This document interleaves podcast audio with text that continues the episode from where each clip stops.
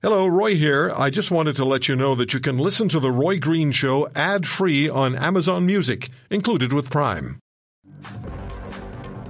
Dan Kelly is the president and CEO of the Canadian Federation of Independent Business, representing small and medium sized businesses in this country. We spoke a lot with Mr. Kelly during 2020 about the difficulties, the really horrendous challenges that we're facing this country's small business community, which in good times employs more than 8 million Canadians.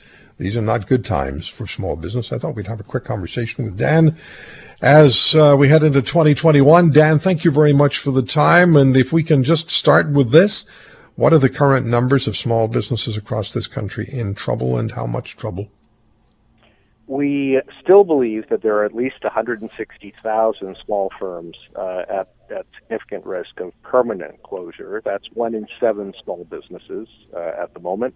We at CFIB are just updating those numbers. We expect within the next week or two to have some fresh data out to, to, to give a further estimate because, of course, we're in a further round of lockdowns. Uh, and with very little end in sight, Roy, of the lockdown measures, now curfew measures being added across the country, gosh, we're we're really jeopardizing uh, a great number of small and medium-sized firms, and, and I worry that there's just going to be a giant, giant number that, that are permanently gone.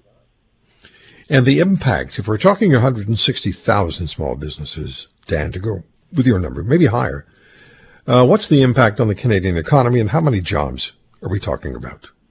We're, we're updating the number of jobs, but one estimates that uh, you know, small medium sized firms are 60% of Canada's total uh, employment.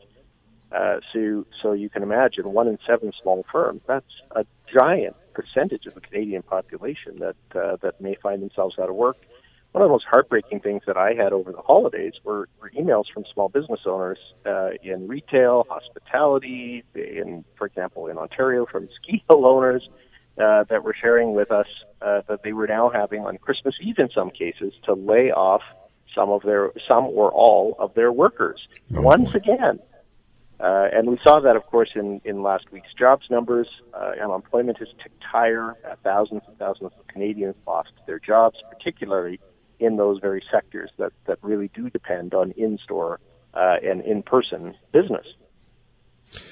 Now, there have been uh, federal government initiatives, new ones, also from provincial governments, at least that's what they say, to support entrepreneurs. How true is that? And where is the greatest need, Dan, that's being overlooked? Yeah, a really good question. Uh, look, there are good programs out there that have helped hundreds of thousands of businesses. The CEBA loan program, 800,000 businesses have, have accessed that loan uh, that forty thousand dollar loan now uh, up to sixty thousand with an additional twenty grand on top that businesses are applying for. Many are using the rent subsidy. It's a much better program than it was in the spring, based on the feedback CFIB brought to the federal government.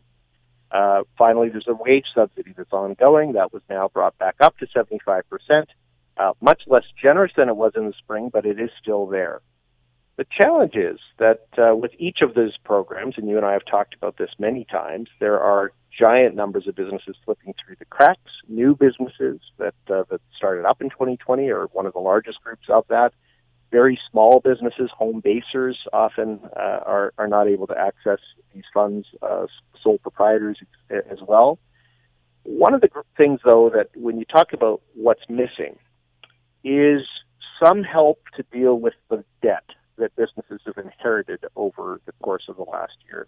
Our, our earlier estimate is that the average small business has inherited $110,000 in COVID related debt.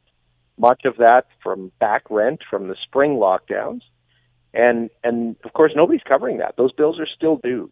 And that, Roy, is what's going to tip many businesses in 2021, potentially even as late as 2022, into bankruptcy because even as you know vaccines take hold and they're able to, to regain current revenues, they're just not going to have enough to, to be able to buy back uh, some of the losses that they've had over the course of the past year. So we are looking to, to bring some ideas forward uh, of, of ways that the governments can help in addressing some of the giant debt levels uh, that businesses have taken on. Of course, then we're going to need some help to deal with the government debt that uh, that all of us as Canadians are going to have inherited exactly. over the course of the past exactly. number of months. Yeah.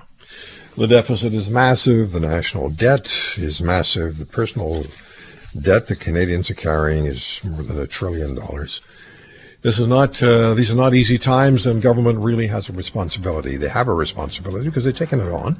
They have a responsibility to support the small business community because of the contributing factor to the national economy and the well-being of Canadians that's provided by the small business community.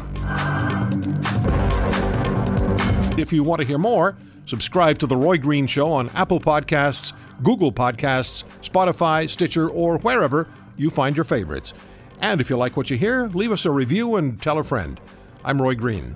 Have a great weekend.